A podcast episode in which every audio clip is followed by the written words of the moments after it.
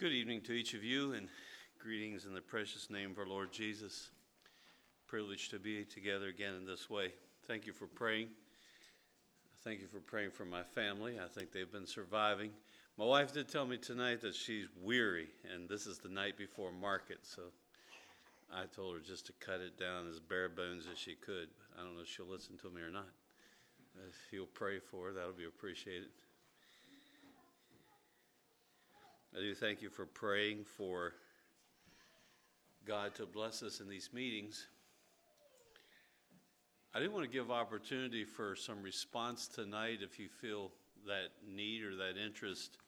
And I want to say something about conviction that comes from God. I think there's probably at least three categories, different types of conviction that God brings into the human heart. One is when someone is not a Christian and God speaks to us about our original sin problem. It's not for the times we smarted our mom off or stole a cookie or or thought bad thoughts or whatever we did. It's the fact that by nature we're a sinner and we need a Savior. And God comes and most of you may remember what that's like. We know that without a Savior, we're lost. We're not going to go to heaven. We're not going to be right with God unless we get help outside of ourselves. We need the Lord Jesus Christ. That's a conviction of the state of being a sinner in need of a Savior.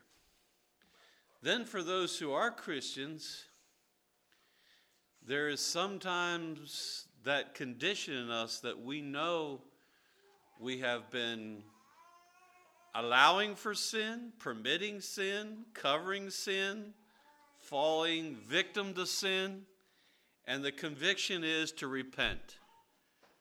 You need to confess this. You need to change your attitude towards it. You need to do something about it.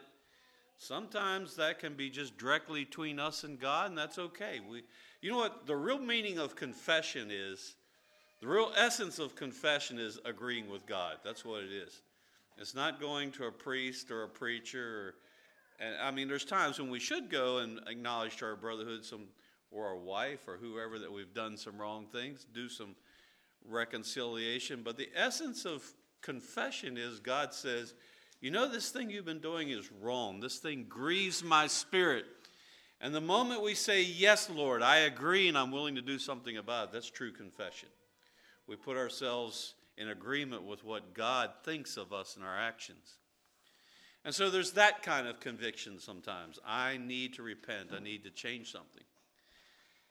And then I think all of us should desire the other kind of conviction, which is God's pull on our heart for growth and development as Christians. And in a general sense, we're right with God and we love Him and we're serving Him, but God says, Give me more or grow in this and would you add this in your devotion to me? And, and we like to hear that.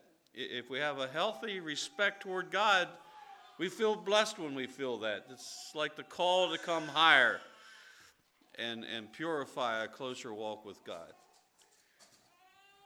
I'd like to give an invitation tonight after the message. And uh, if you want to commit something to God that you have felt led to commit to God, you want to testify of something, you want to repent of something.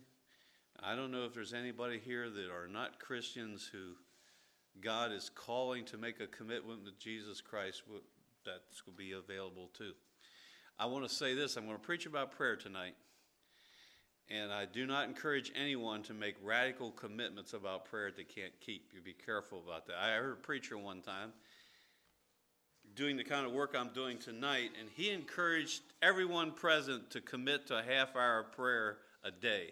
That's very dangerous. It's very likely there's going to be days in your life when you can't do a half an hour or just don't get around to it or whatever. And uh, so I think it's I think we should commit things to God, but be careful about commitments you can't keep. Because it's better not to vow than to vow and not pay. All right, let's pray. Heavenly Father, In Jesus' name, we give you thanks that we're here in this way again tonight. And we have an opportunity to sing together, to pray together. We have the opportunity to allow you to speak to us from your word. And uh, God, would you cleanse us from any secret or even unknown sin in our life? Because we heard tonight already that if we regard iniquity in our hearts, you won't hear us. And so we want to be pure. We want to be consecrated. We want to be a sanctified people, a people who have our heart turned towards you. And I pray, God, that tonight on this very vital subject, you will raise your voice in our hearts and increase our faith, increase our discipline, increase our interest and the practice of praying. In Jesus' precious name, amen.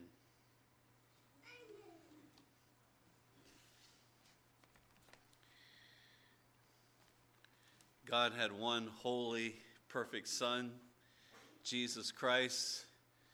Jesus was an, a very effective preacher, storyteller. He was a man of miracles. He was a man of devotion and zeal.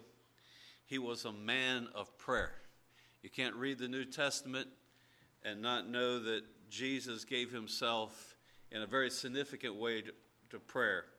We know that the night before he chose the apostles, he prayed all night. We know that there were times that spoke of him that he prayed to the second or third watch of the night. Uh, Jesus prayed. And he prayed so effectively that his disciples saw the connection between his prayers and his power. And they said to him, Please teach us how to pray. They, they, they saw that it was a vital part of his living and the way he lived and walked. I want to share a story right in the beginning, a story that started, I think, last night. I was talking about Pablo Yoder. I almost hesitate to uh, give this the rest of this story because it involves me. And uh, if there's somebody that needs this subject tonight, it starts with me. I, I really do believe in prayer and the power of prayer, but prayer is hard work in case you never knew it. And it takes a lot of discipline. That's where I fall down so much. It's not that I don't believe in prayer, but the hard work to get it done. And so I don't, I in no way consider myself quite a prayer warrior, but I've seen what God will do by prayer. You know, I was talking to you about how we had those two weeks of meetings, and Monday through Friday, and we was all down to the ninth night, and we had a special effort in fasting and prayer on that ninth day. And uh, Brother Pablo um, committed his family to God and and really got close to God, and he preached a message that night, and quite a few people responded. Well, then I was to have the last night. That's the rest of the story. I was to have the next night. And uh, I really wanted God to keep working. And so I was trying to, and I don't do good at fasting. I like to eat too good. But uh, some of you know that. but anyway, uh, I was trying, and I had a special problem that day, though. I want you to know this.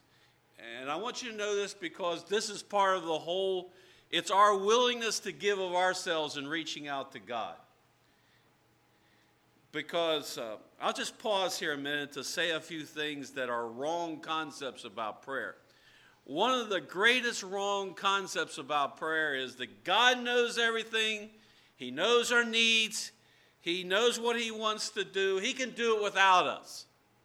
Well, yes, absolutely. In fact, God could so overwhelm us with His presence and His grace that we'd be robots. We would just automatically do what God wants. But in His sovereignty, God has decided to give man and woman a choice. And one of the choices He's given us is how our environment is going to be spiritually.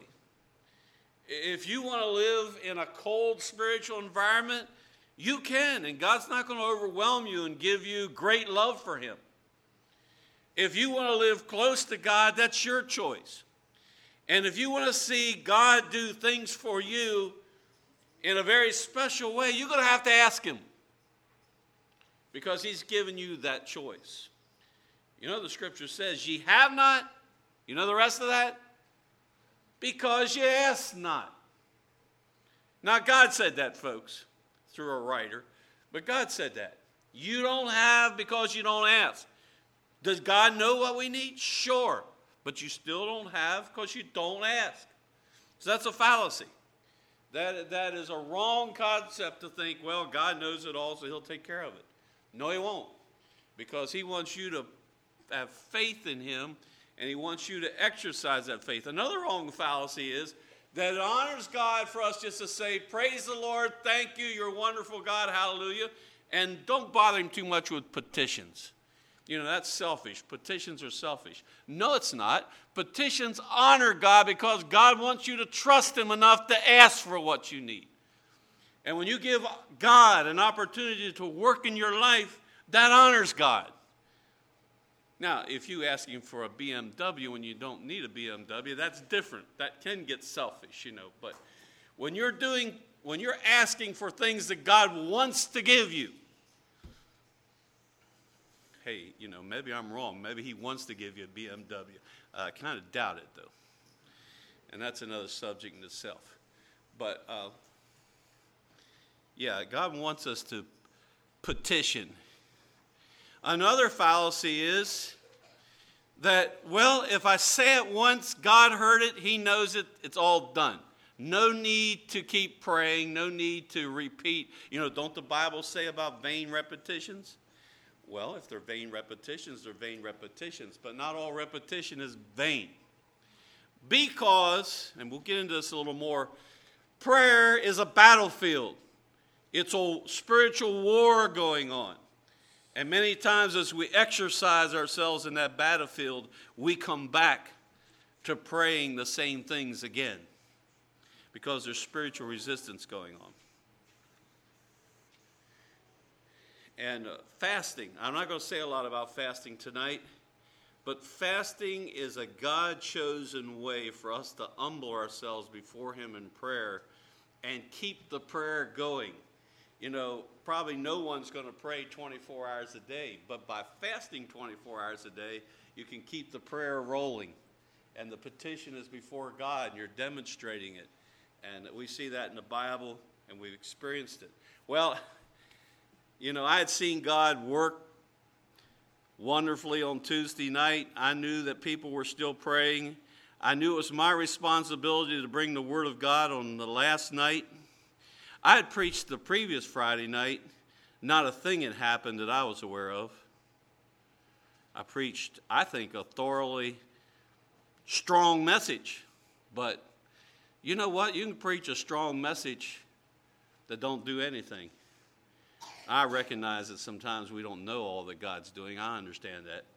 But, you know, it is what it is. So, now, I, I told the people who served me rice and red beans tonight that I wasn't talking about them when I said this. But if you attend Bible school in El Salvador, you're liable to get red beans and rice about two thirds of the meals. And you know, I already went through nine days of this rice and red beans, rice and red beans, and rice and red beans. And it was good food, but it was getting tad monotonous. And for supper that night, the last night, the last time the whole Bible school was going to have a meal together, they set aside the rice and red beans and they were going to have pizza. And they were making it right outside my room. And I was in there trying to pray and trying to get ready for this message and trying to fast, and there was pizza being offered up. Now, I don't, God did not speak to me audibly, but He seemed to say to my heart, if you're willing to give something my way, if you're willing to pay the price, then I'll work on you all's behalf. And uh, I just want to say that it's true. I was very young in my ministry, and God taught me a pr- very important lesson that night. Somehow He gave me grace to say no to the pizza. And I didn't, I didn't do much of this, but I believe there were brethren helping souls into the wee hours of the night that night. And God taught me a little something about prayer. he taught, taught me a little something about pushing. And I want to tell you what I mean by pushing. It's an acronym PUSH. Maybe you remember this for at least a day or two. Pray until something happens. Don't just pray and let it go, but pray until something happens. If it's God's will and you keep with it, it will come through eventually if you stick with it. Turn your Bibles to Luke 18, please. Have amazing little parable here in, in this chapter from Jesus. Jesus knew all about this issue. And I think this is an important passage as any found in the Bible. I mean, I know basic salvation is really important, but let's read it. Luke 18, verse 1. And he spake a parable unto them to this end, that men ought always to pray and not to faint saying, There was in a city a judge which feared not God, neither regarded man. And there was a widow in that city, and she came unto him, saying, Avenge me of mine adversary. And he would not for a while.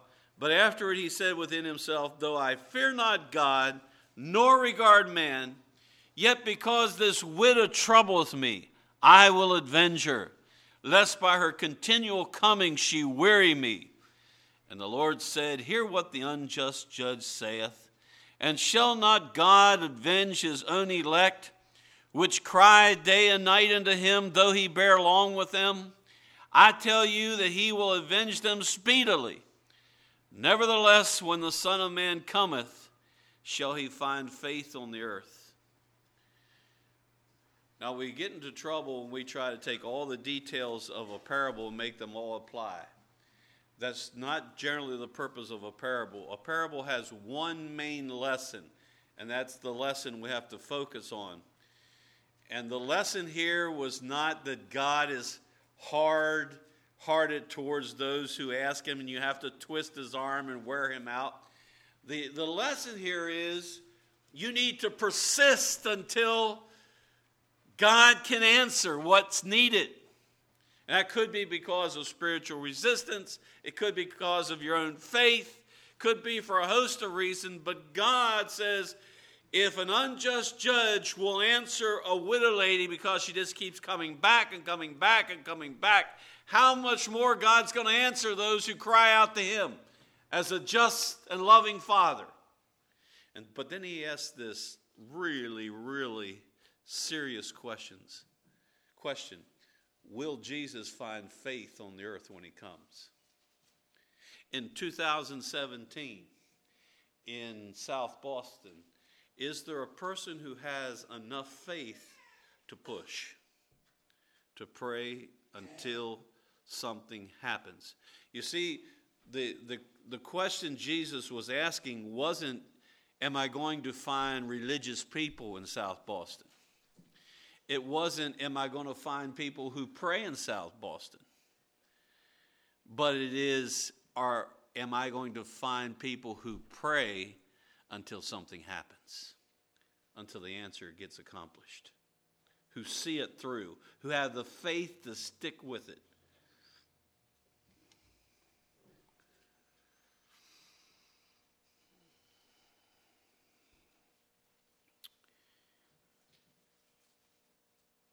We're a needy people. If you really want to serve God, if you're really serious about living your life for God, you will soon discover that you need help beyond yourself. Now, if you're careless and don't matter how it turns out, you'll just take it as it comes, and maybe you're a religious person who believes that, oh, well, I thank God for his salvation and I live however I live. That's just the way I am. But if you're serious about victory, if you're serious about glorifying God, if you're serious about rising above the area that cost you to be faithful. And I want to tell you something. There may be some people here tempted to smoking or drinking. I never was. Never tasted either one, and it doesn't bother me. I'm an avid reader. I'll tell you what does bother me books that I shouldn't read. So I have to watch that. Novels that Jesus Christ wouldn't read. Let them alone. I don't know what it is for you, but I believe every person likely has an area in their life that's tough for them to do the best they ought to do without the grace of God. And some folks, it might be gossiping. Some people, it might be forgiving those who have talked ill of them. Some of them, it might be lust. Some of them, it might be materialism. I don't know what yours is. Some people have trouble trusting God and they get depressed and unnerved. I don't know what yours is, but I believe probably every person in the frailty of their human experience need God. And if you don't need it for you as a person, you need it for ministry. I mean, look out upon the fields, the millions of people that need the gospel. And you and I ought to be out there doing something about it. You know what? We're weak. And we need strength from God to get the job done. And once you realize that, that I don't have what it takes, then prayer becomes a real issue because it's through prayer that I go lay hold on what I need that I don't have. I want to show you that in another teaching of Jesus Christ here in Luke, Luke chapter 11. If you turn your Bibles there. and uh, in Luke 11, in fact, this was that place I was referring to where the disciples of Jesus saw Jesus praying, and when Jesus finished praying, they said, uh, Lord, will you teach us to pray like John taught his disciples to pray? And so then we have a version of the model prayer, the Lord's Prayer there. Uh, the version we normally use is in Matthew, but this was another uh, version of that same prayer. And we won't reread that. But then in verse 5 on, uh, Jesus gave this little story. I guess it was a story, either that or it was an illustration. And he talks about a man who has a friend come on a journey and he arrives late at night and he arrives not having eaten supper. Uh, now, I want to tell you something. In, in the United States, it's hard for us to understand this story. You know why? Because you probably got places here in town that stay open 24 hours a day that have food you know, convenience stations or uh, convenience stores or whatever. And, and if not, you have freezers, right? Refrigerators, there's food in there. Or you got canned jars on the shelf. And it's easy. If someone shows up at your house at midnight, you can give them food. There's a lot of people in this world, a lot of people yet in 2017 who have no prepared food in the house tonight. They might have corn soaking to make tortillas tomorrow morning. They might have rice that they haven't cooked yet. There's a lot of people that don't even have the rice yet. They're hoping to come up with some money tomorrow, if they can, to go out and buy enough for that day. And they do not have ready food. I dare say there's millions, if not in the billion category. We don't know about that here hardly at all. But I believe that's the kind of culture Jesus was in, where pretty much, excuse me, they made their food from day to day. And so when this visitor came, the man of the house literally had no food ready, prepared. And so what was he going to do? His visitor was hungry. He said, ah, I don't know why the neighbor had food. Maybe they had a birthday party that day. Uh, maybe they had just baked bread and he knew they didn't eat it all up. I don't know, but he knew that his neighbor had, had bread on hand. I don't know, what was it, 10, 30, 11 o'clock? I don't know. And let me tell you something else we don't understand. We don't understand what it means to crawl in bed with all our children, everybody, and everybody get warm together so we can, you know, sleep well. Because uh, we have heaters and insulation and all that. But in a lot of places in the world, there is not a furnace, there is not the added heat, and the walls are not insulated. And people get under. Now, I know what that's like in my house. My bedroom, when it's really cold outside, when it goes down to 10 degrees outside, my wife's perfume gels in the bottle. Uh, it's about 38 in our room. And we know what it is to be warm under the covers and not wanting to get out at all unless you're really ready to go. You know, I get up in the mornings, it's mornings like that, and I make a dash for the bathroom where we have a heater. I often take my clothes with me because, uh, you know, I'm going to dress up where it's warmed up. Um, so this man who has the bread, he is under the robes or whatever with his children, and it's gotten warm in there. And this needful man comes and knocks on the door and says, I need some of the bread you have. A friend of mine came and he's hungry. I want to give him some bread. Would you loan me some? He says, No. It wasn't because he was against his neighbor, but he says, I'm in bed and I'm warm. I'm not getting out. But he had a problem because the problem was the neighbor kept on doing this. And how well you get warm or not, how well you going to sleep with that? And he says, I need bread. I mean, you know, and I'm not going to quit knocking until you give me the bread. So I, ah, okay. And he gets up and gives him the bread, and he goes home happy, and the need is met. Now, again, the meaning is not that God is reticent and you got to twist his arm. The, the emphasis is we're needy, we don't have what it takes. There's a source that has what it takes, and we have to go after with faith till we get it.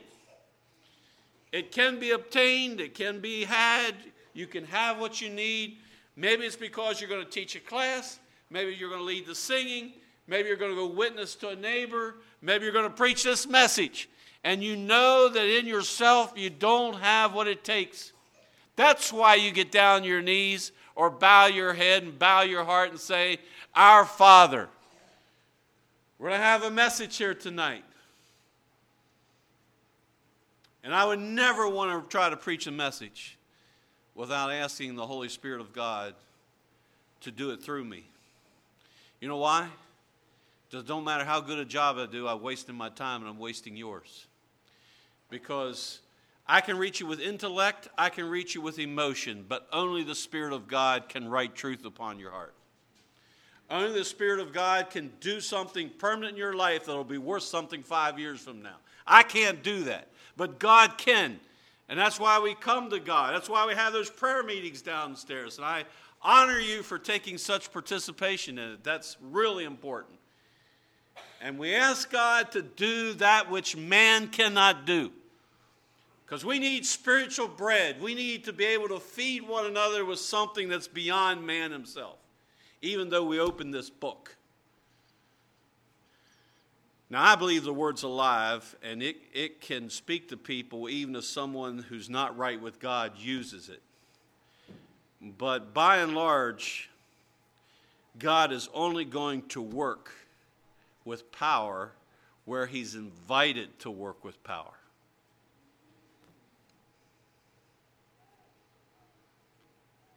Verse 9.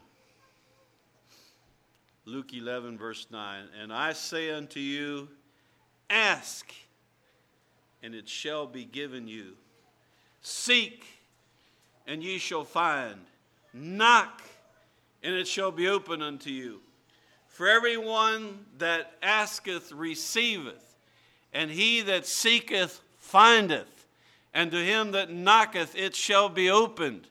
If a son shall ask bread of you that is a father, will he give him a stone? Or if he ask a fish, will he for a fish give him a serpent? Or if he shall ask an egg, will he offer him a scorpion? If ye then, being evil, know how to give good gifts unto your children, how much more shall your heavenly Father give the Holy Spirit to them that ask him? Now, that last statement, that powerful last statement, ties all the way back to the man who needed bread.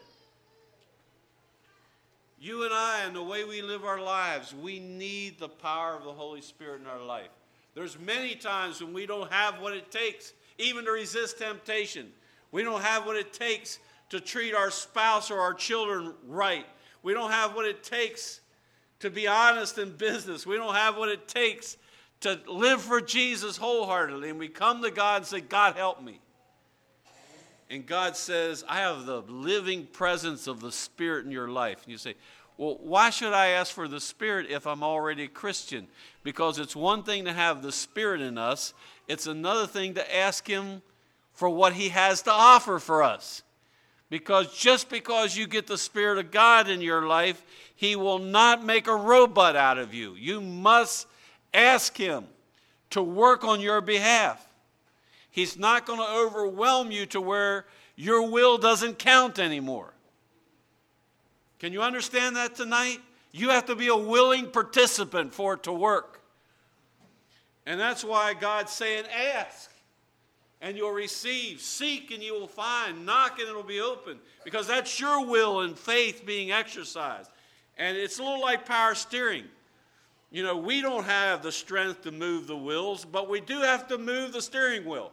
And then that power steering mechanism in there gives the strength to make it happen. Now, that's a crude illustration, but you and I have to be willing participants, and then there's power inside there to help get it done.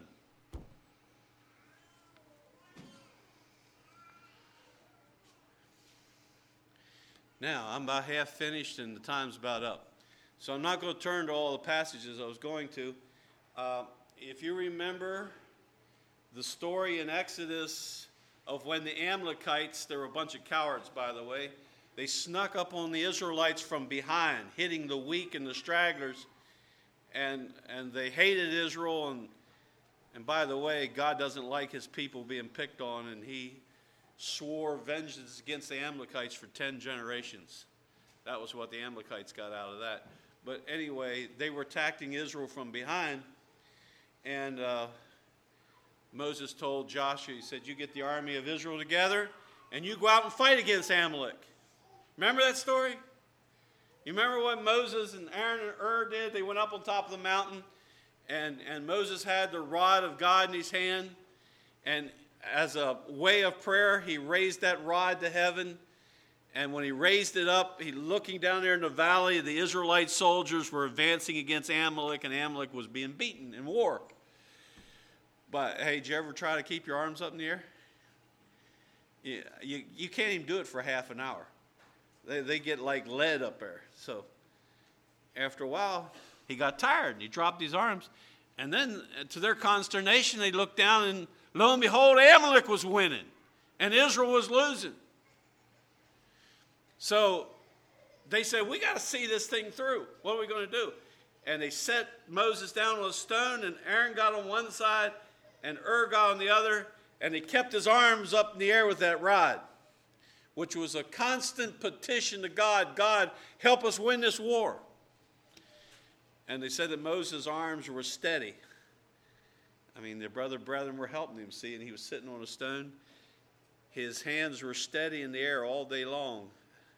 They probably hurt the next day, but so what? Because the victory was being won.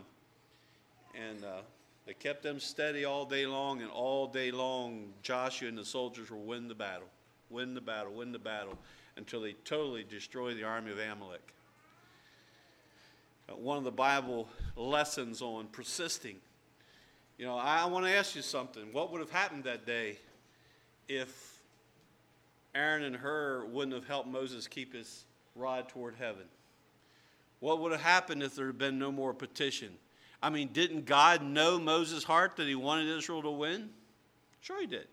But he wanted those men to show their faith and their persistence and trust in God for God to see the battle through. That's what happened. Then there's the case of Daniel. If you notice, this is a case of partial fasting. Apparently, Daniel ate simple bread and drank water. He didn't do any special drinks, no lemonade, tea, coffee. That's a sacrifice, don't you think? No coffee or tea or anything for three weeks, and uh, only bread. And he was seeking God. And the reason Daniel was seeking God is because he knew that the time of Israel being kept in Babylon was almost over. And he wanted to know from God where does Israel go from here? What's going to happen from here?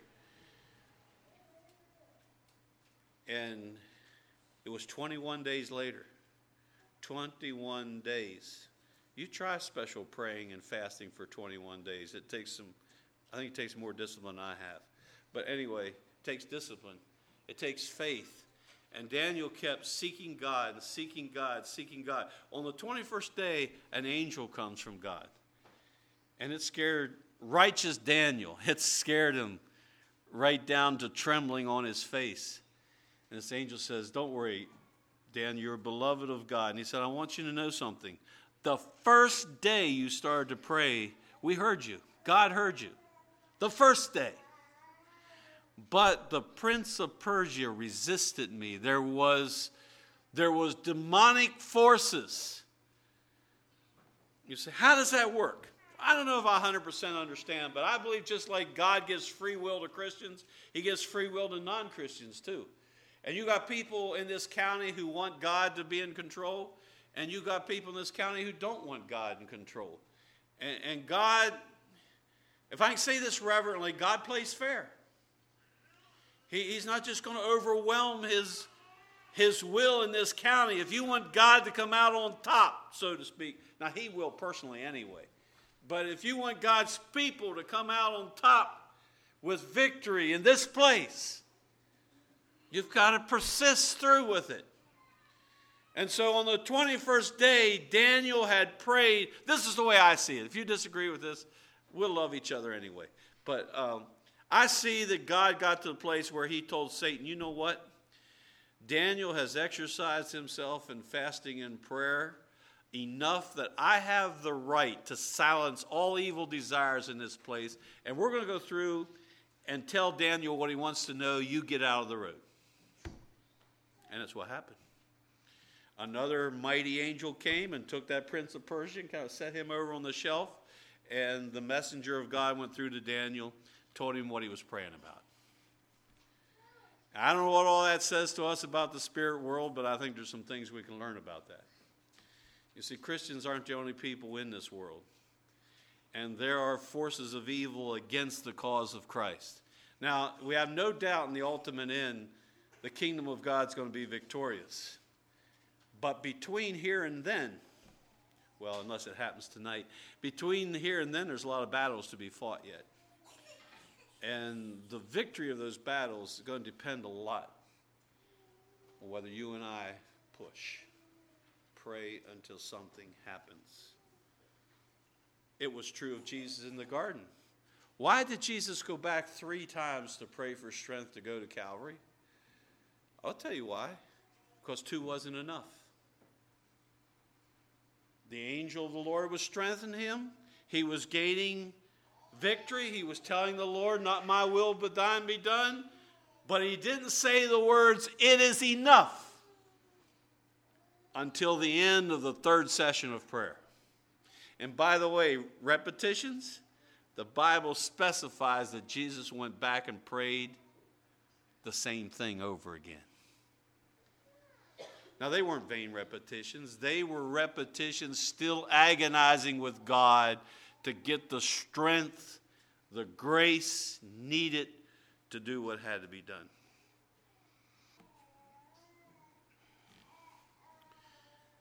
One of my favorite stories, and it's not about Anabaptist people. In fact, I think these people were Anglican Christians in, in England. There was an Anglican minister who was in a coma. He was very ill, was in a coma, unconscious, of course. And uh, his, his fellow ministry and everybody, they were having a big conference. I think there was like 2,000 ministers there. And in this big conference of ministry, they mentioned this man's name. And they said he's in a coma in such and such a hospital. Let's have prayer for him. You know, a lot of oomph with 2,000 preachers, right? So they start to pray. And this man, God gave him a vision in his coma. And he saw this big conference room, and he saw these 2,000 preachers he saw the moderator announce that they were going to pray for this sick man. And he saw them begin to pray. And then when he saw them begin to pray, he saw this room, this little room that was shut all the way around tight. And there was dry leaves in the bottom of this room. And as they prayed, these leaves began to agitate and stir And then they started to rise and rise, and then they started banging against the ceiling. And somehow God gave him understanding that there was forces taking place that wanted to break that ceiling open and, and give him consciousness again. And in his heart, he was like, oh, keep praying, keep praying. But you know, in a conference, you got a lot to do, right? You're doing Southeastern too, right? You got to move on. You can't keep praying. So prayer comes to an end, and the leaves all settle back down, and the man is still in a coma. Well, they tried anyway, huh? To the degree of faith they had, they tried. Then, one too long after that, he saw his parsonage. And his parsonage was a servant lady who had did cleaning for them for years. She was a simple lady in that she had hardly had any education, she could hardly read and write. And she had come there working as a non Christian. But through the relationship with this pastor and his wife, she had become a Christian. And she really loved them. And of course, she had worked for him for years. And this lady who didn't have much education, wasn't all that advanced, whatever, in degrees and socially and all that, but she loved this pastor. And he saw in his vision her get down on her knees and start to pray for his health and restoration. And you know what he said in his heart? You'll not be able to do it. Her name was Sophie, you know. I mean, he had saw 2,000 preachers pray. And now one lady who really wasn't all that educated. And that's the first thing he said in his heart Sophie, you won't be able to do it, poor girl. You just won't be able to do it. But she started to pray, and she really loved him and she really believed in God, and she really got earnest in praying. All of a sudden, saw that room again. And he saw those leaves begin to stir. Sophie, you won't be able to do it. But she kept praying. She just kept at it, begging God, and they saw those leaves go up and start banging on the roof. And finally, he realized in his heart that she kept at it long enough, it might happen. And then his attitude and his heart changed, and, and he said, Sophie, don't quit. Don't quit. Keep praying. And this lead were banging and banging and banging. And finally, he woke up conscious. One woman, because she persisted, did what 2,000 men couldn't.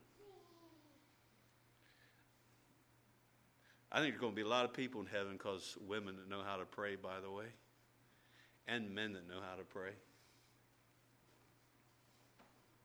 You ever hear Charles Finney? Some of his greatest support with our group of women. They also had a man, but there was a man or two and a group of women who many times would not even attend the service. They would just go to a little room and pray. And uh, I don't know in God's eyes. I almost wonder if the people who pray behind the scenes aren't going to get more credit with God than the preachers do. But anyway, you take that for whatever it's worth. Why pray? I want to close with this. Why pray? I want to tell you because it makes a difference. It really makes a difference.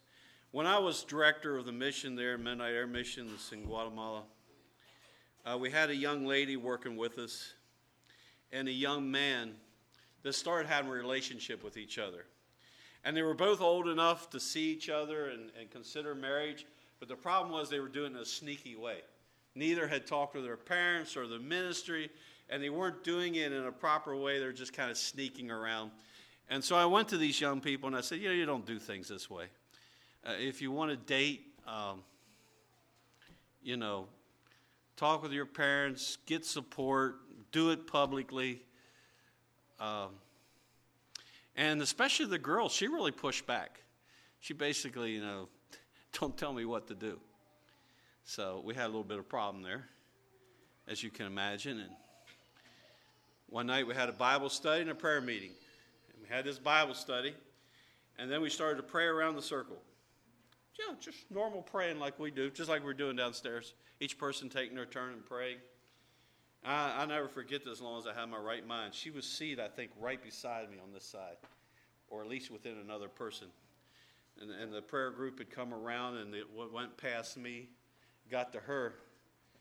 And she started to pray just like all the rest, a normal prayer to God. She's about halfway through that, probably. And all of a sudden, it's just like something came over. She just like broke down. And she prayed something like this She said, Oh God, I don't know how these people can stand me. I've been so rebellious, and I asked you forgiveness. And she just broke down and wept and prayed. You know what? My work was over. I didn't have a thing to do after that. It was all done.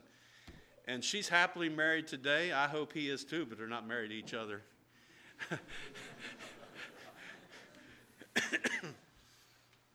See, prayer makes a difference. Prayer makes a difference. I wonder tonight if you could imagine someone, maybe someone my age. Sometimes we pick on the young people. Let's pick on the 50 year old people tonight. And uh, maybe you don't like this illustration, but the devil has this man by the ankles over the chasm of hell and he's telling God, God, let me bring this guy an accident or cancer or something. You know full well he don't love you. He's careless. Yeah, he goes to church, but he cares more about his golf or whatever, you know. And the devil, he's the accuser of the brethren, right? So he knows all the bad we do and everything we neglect, and he's telling God, give up on this fellow, he's mine. Let me, let me take him home to hell. I don't know if you speak of hell as home, but anyway. And you know what God's telling him? Yeah, but he has a sister who's praying for him. He has a pastor who's praying for him. And there comes a day when somebody or some bodies have so interceded for this man that the light of God shines through his heart. And he repents of being lukewarm. And he repents of being a casual Christian and he repents of the sins he's sneaking in his life. And he gets right with God. And you know what God says? Let him go, but not into hell. Let him come back into the fold. Because someone made a difference in pushing. And I'd like to ask you tonight is there somebody? You know, my dad died when I was 13 years old. And uh, as a young man, I at times really got into things I shouldn't. I remember one night I was out with another young man, and I was doing things I shouldn't have done. we didn't have cell phones back then. And I, I didn't tell my mother where I was at and why I wasn't getting home. And I got home late. It was just her and I living there. I was the youngest. All my brothers had married and left home, so it was just her and I. I finally got home. I went to her bedroom. I found her in there crying and praying. And I said, That'll never happen again. I'm not going to have my mother crying, wondering where I'm at. Prayer makes a difference, see. And uh, my mother died a year ago, and I, it crossed my mind who's going to pray for me now? I know there are people that pray for me, and I try to pray for others. But I'm one, my question to you is is there somebody that you can make a difference for that will make heaven because you pray? And if you don't pray, they might not make it. You see, when we pray for other people, it's not that we force their will, but we give God a chance to pour grace and light into their life in a way that wouldn't have happened if we wouldn't have prayed. Let's pray. Father, I, I just want to ask you that you would help us to rise up in faith and get a hold of this.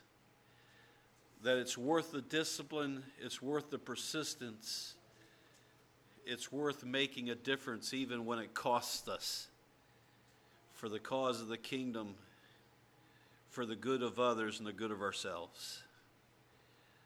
So make that clear in our hearts, and we'll praise you through Jesus' name.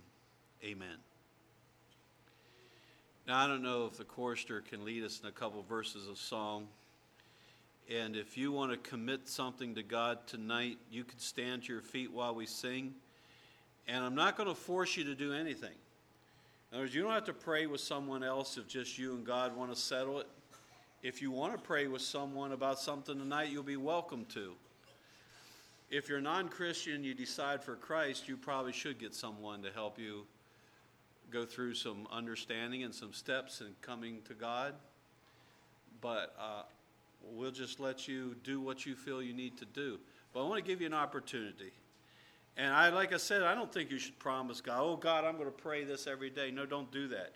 But it would be proper. Let me see our song leader. Would you have a song we could sing?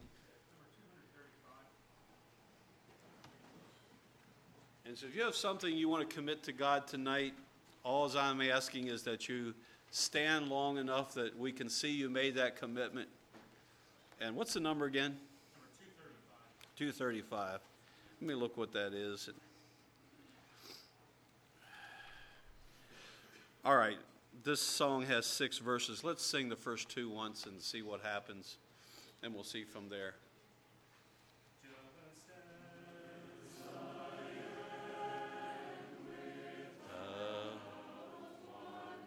So you want to commit something to God, just stand to your feet.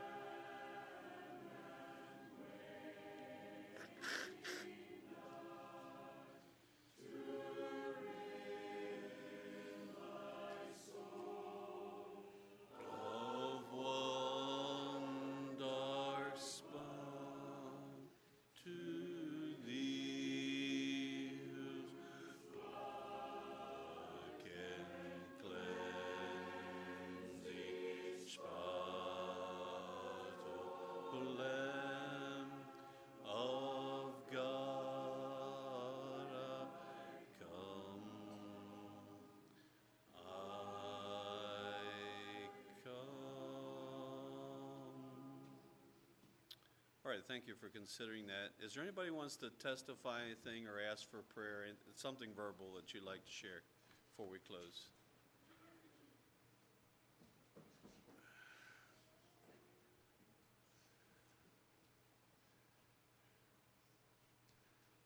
Okay, I think we're going to have service tomorrow night and two on Sunday.